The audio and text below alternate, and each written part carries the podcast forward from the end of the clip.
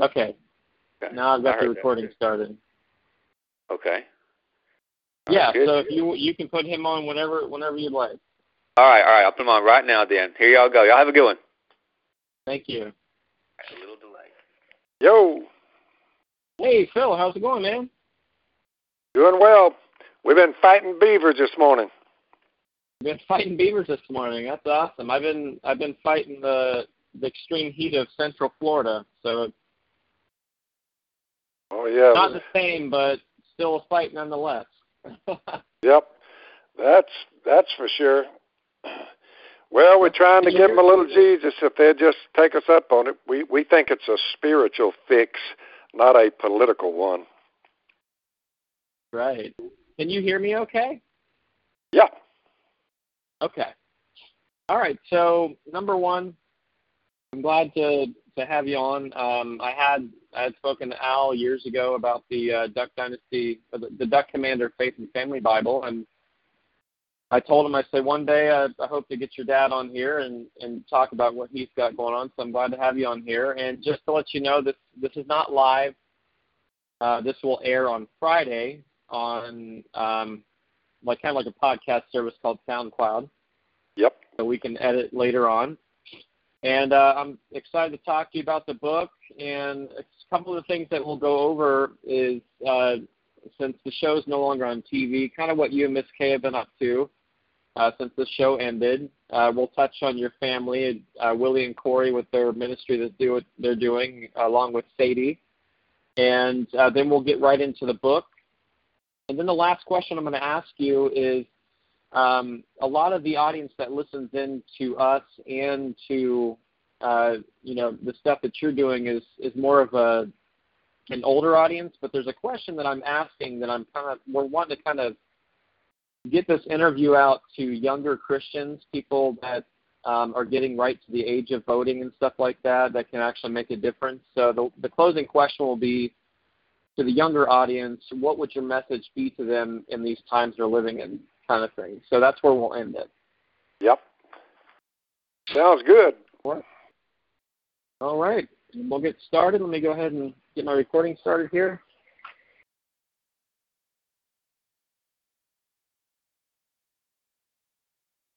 Well, I am excited about our guest on today's show. He is the author of the brand new book, Jesus Politics, How to Win Back the Soul of America, and he's also the patriarch of the Robertson family, who you might have seen on a little A and E show called Duck Dynasty. Honored to have Mister Phil Robertson join me today. Phil, how are you doing today, brother? I'm doing well. Well, I am excited to have you on today, and you're the second member of the Robertsons to join me on here. Your son Al came by uh, years back to talk about the Duck Commander Faith and Family Bible, and looking yep. forward to talking to you about this brand new book of yours. Well, we're trying to uh, infuse a little good uh, into our culture via books, via the podcast, the Unashamed podcast we have.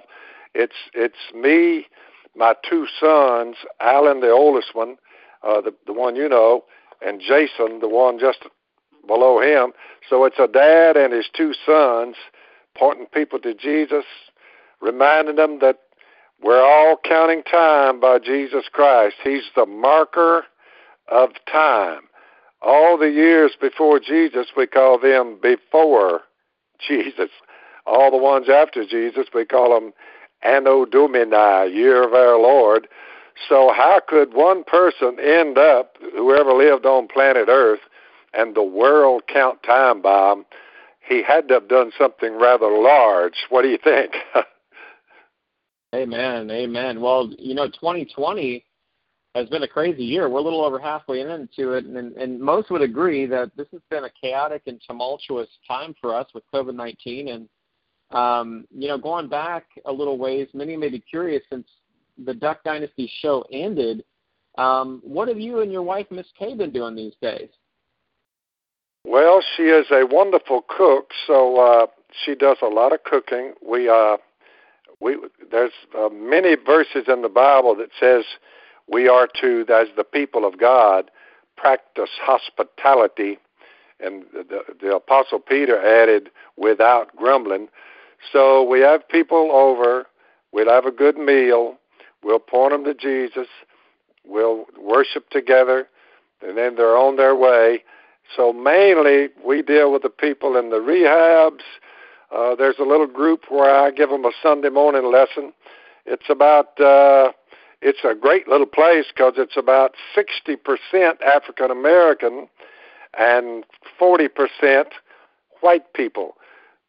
I only bring that up because people color code everybody these days.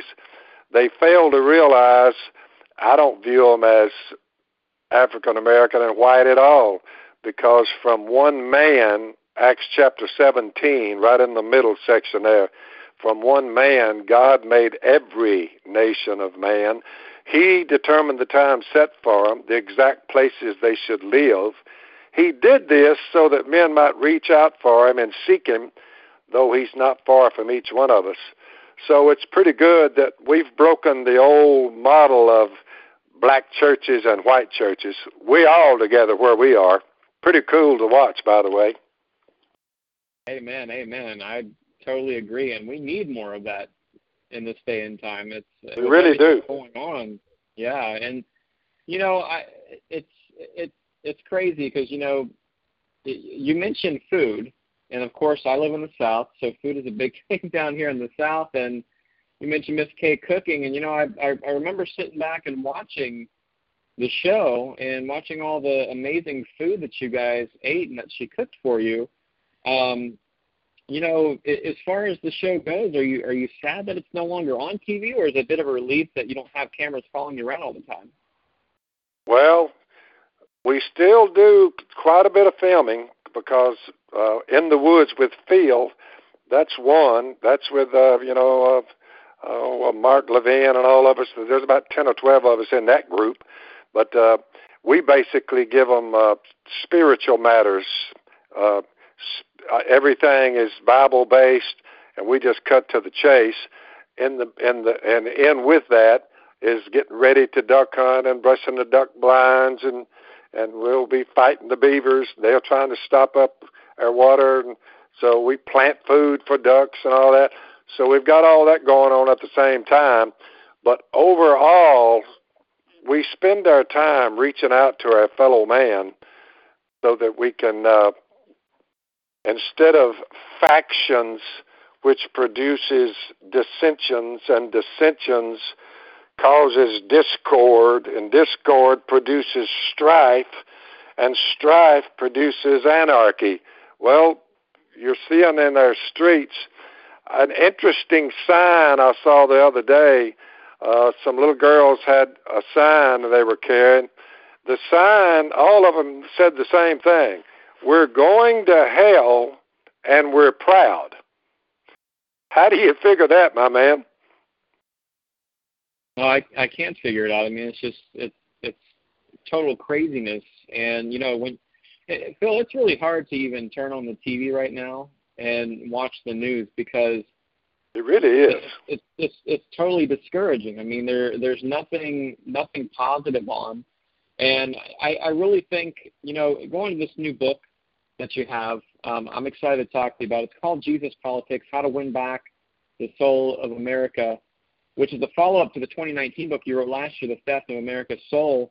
Um, this book's gonna be out August fourth through Thomas Nelson Publishing, and you know, I really enjoyed the first book, but man, oh man, did Jesus Politics come around at a great time. I mean, when you were writing this, the country was already divided with hatred, growing more and more towards believers and the Bible, but upon its release, we're now dealing with a worldwide pandemic, racial division, political tension, and well, I really don't know how to put it, but absolute chaos. Now, Phil, you...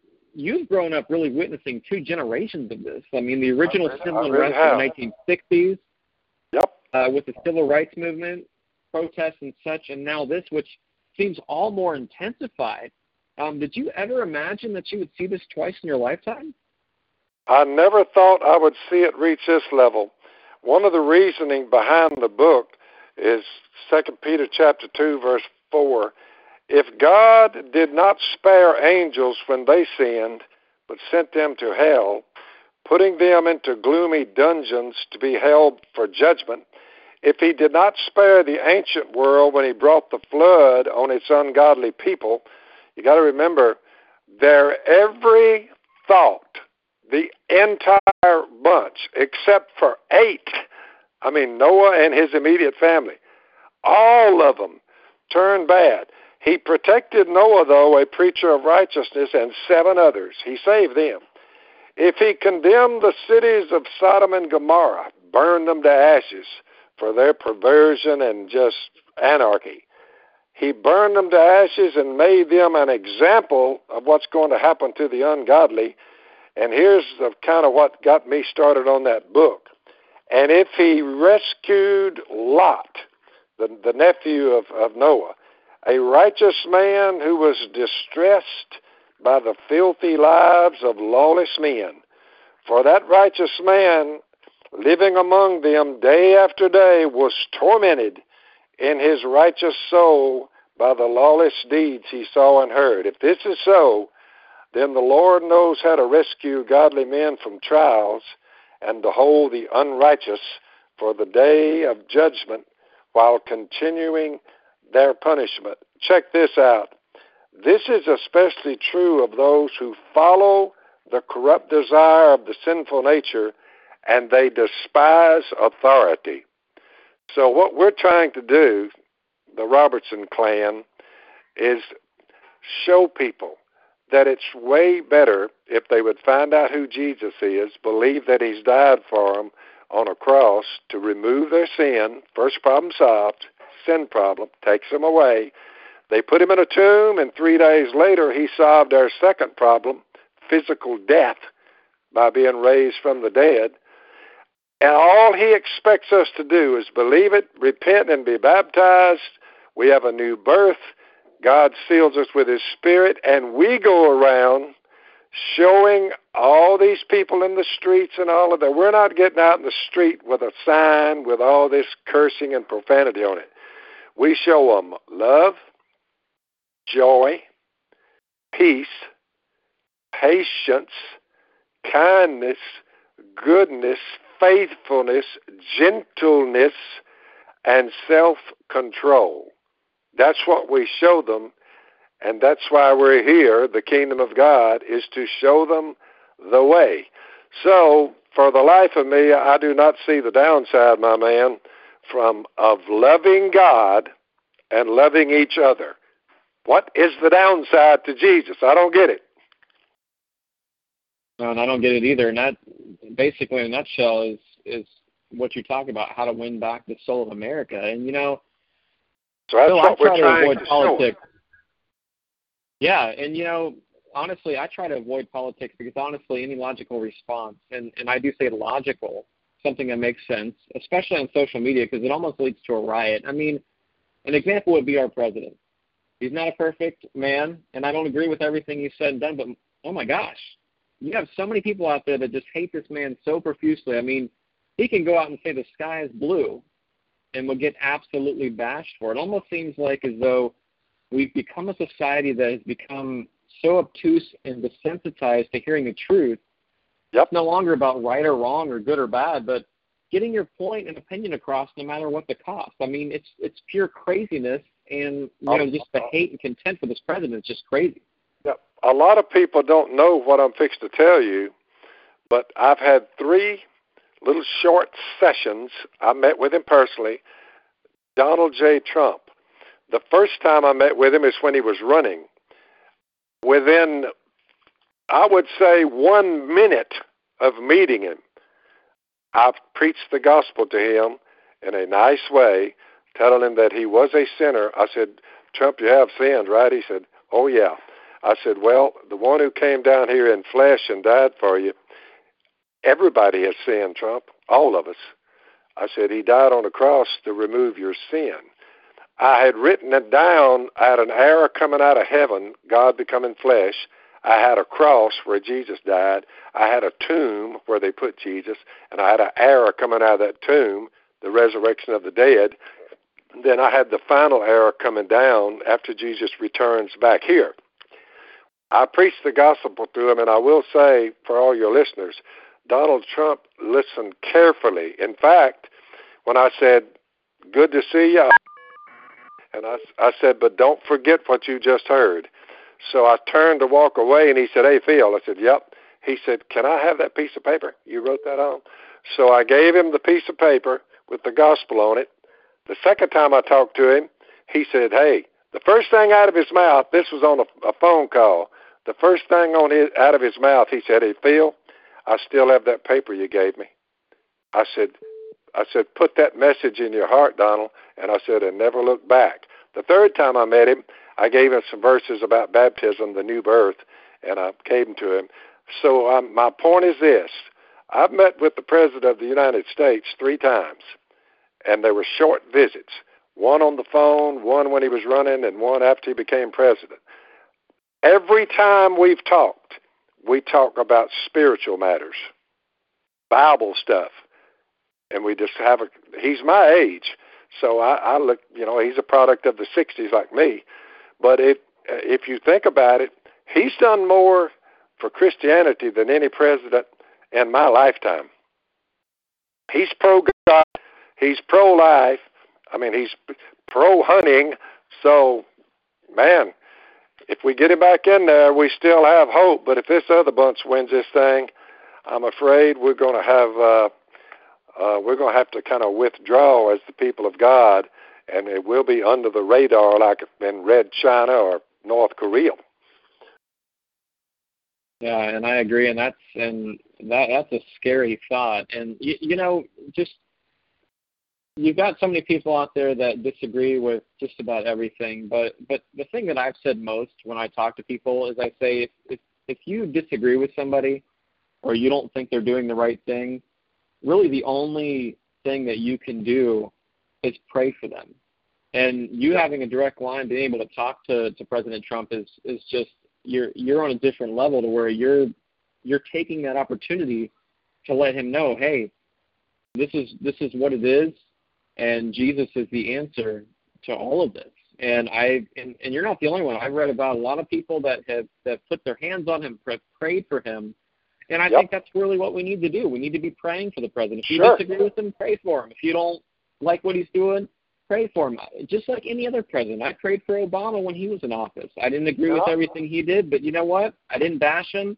Instead, I nope. turned around and prayed for him. And, you know, I like how you're able to explain the importance of combating crazy politics right now with the strengthening of our Christian faith, two elements that statistically don't meld well together. And I think when people read Jesus Politics, um, they're going to see that. What, what is your prayer and the intended impact that you hope it wields to most readers when they when they take a look and read this book? You got to remember, Daniel said the kingdom would be set up, the eternal kingdom that would never be destroyed. And he said it would happen. He was telling Nebuchadnezzar this. The Babylonians ruled the world. Then came the Medo-Persians. This is in a six hundred year period. Then came the Greeks, Alexander the Great. Then the Romans. And the Romans, the ones, he said, the, the kingdom of iron. He said God's going to set up his kingdom during those kings, during the Roman Empire. So when Jesus shows up, old Caesar Augustus Roman, he was on, had power. Before it was all over, Jesus dies, is buried, is raised from the dead. He establishes his kingdom. And when the disciples asked him, they said, when's it going to come? Jesus said, they were all saying, John the Baptist, Jesus, and the disciples, the kingdom is near. So Jesus told them it doesn't come visibly. People won't say, there it is or here it is, but it'll be among you. You're going to be the kingdom. Of course, the disciples looked around like, what? They don't realize that. So here's the point, my man. Members of the kingdom of God, we're his body, his church on planet Earth. The king is Jesus. We operate underneath him. We walk as he did. We pray for our enemies. We're good to those who persecute us. And we go forward. Sometimes we reach all the way, in my case, to the leader of the free world. You say, he, we I, we talked about Jesus. I shared the good news with him. We talked about spiritual things. So that's how to turn the country around, because they're not going to do it in Hollywood. Hollywood's not going to do it. You say the news media, they're not going to do it. and you say the education system, no, sir, no Jesus there either, and uh, most of the government. So when you look at it realistically, we, the kingdom of God, are going to have to be more aggressive with love, joy, peace, patience, kindness, goodness, faithfulness, gentleness, and self-control. We're going to have to show our neighbor that. Uh, listen, I baptize them every week. They come from all over the United States. Uh, five, day before yesterday, five showed up. I took them back there. We baptized them, and then we, I said, I don't know how we're going to baptize you since we have to be socially distant six feet. I said, I can't tie a rope to you and pull you under, so I'm going to just chance it. The one who raises people from the dead, I think, will protect us from the virus. So I just went on forward. You see what I'm saying?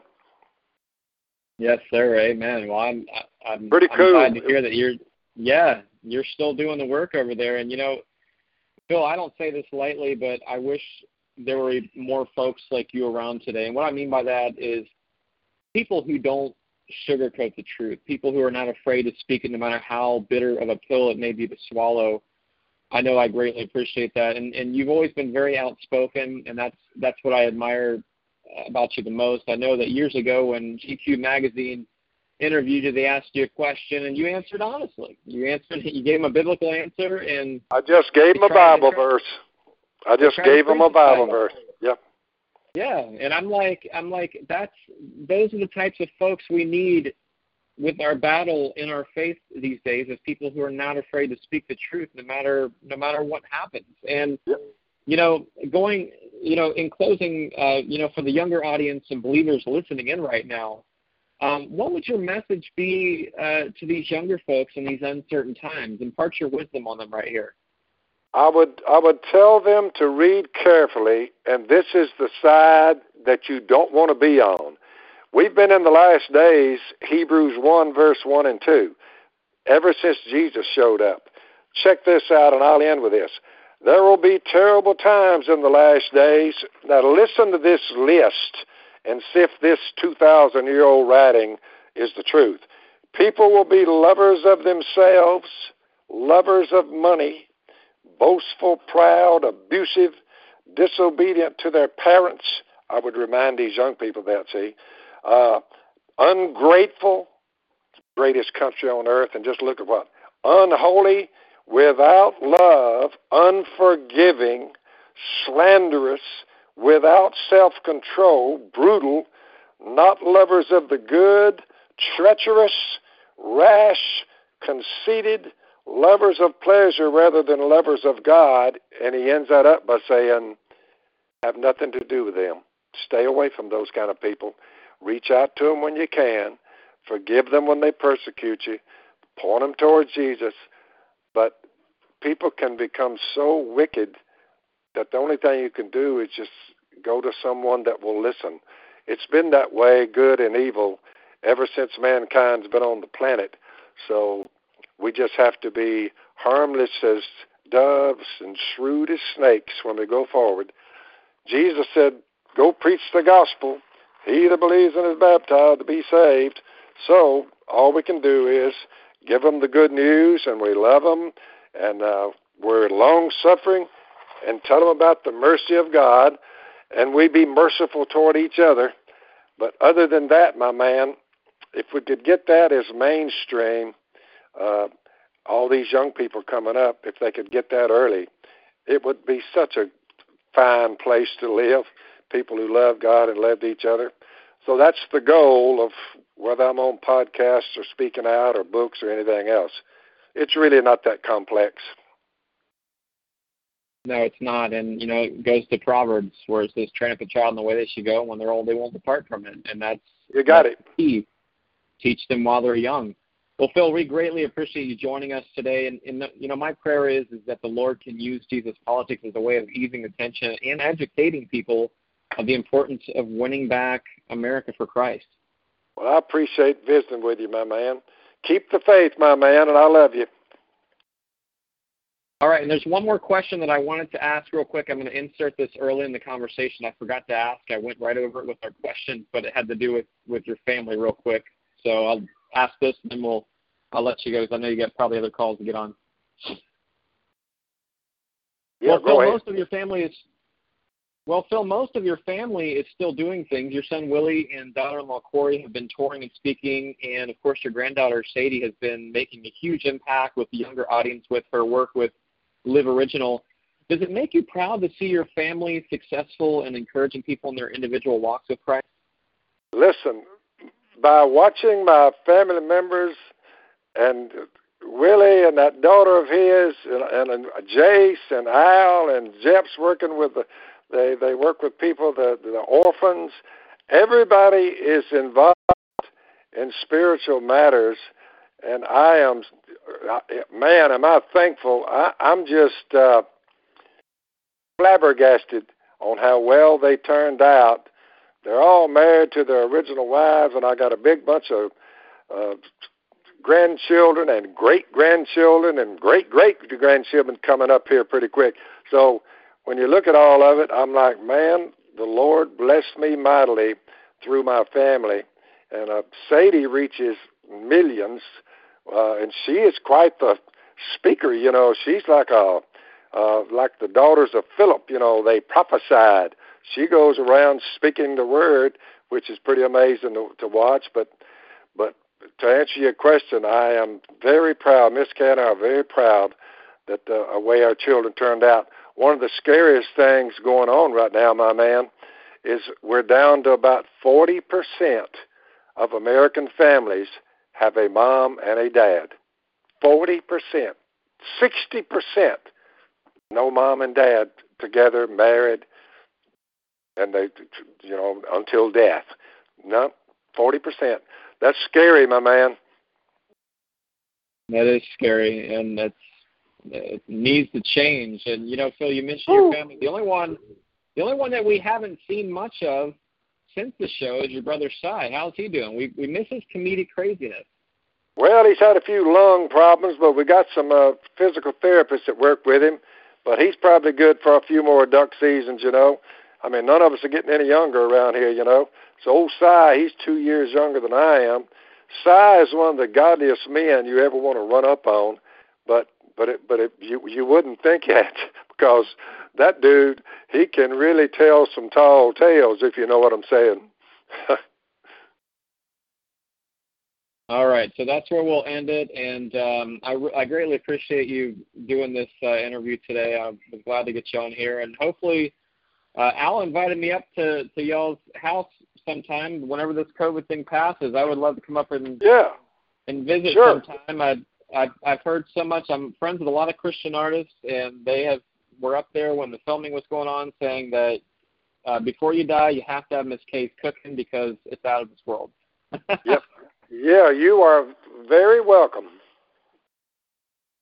Awesome. Well, thanks so much, and uh, I'll I'll send over to the publicist. I'll send the interview and stuff, and um, and we'll go from there. I appreciate your time, Phil. You take care, brother. All right, man.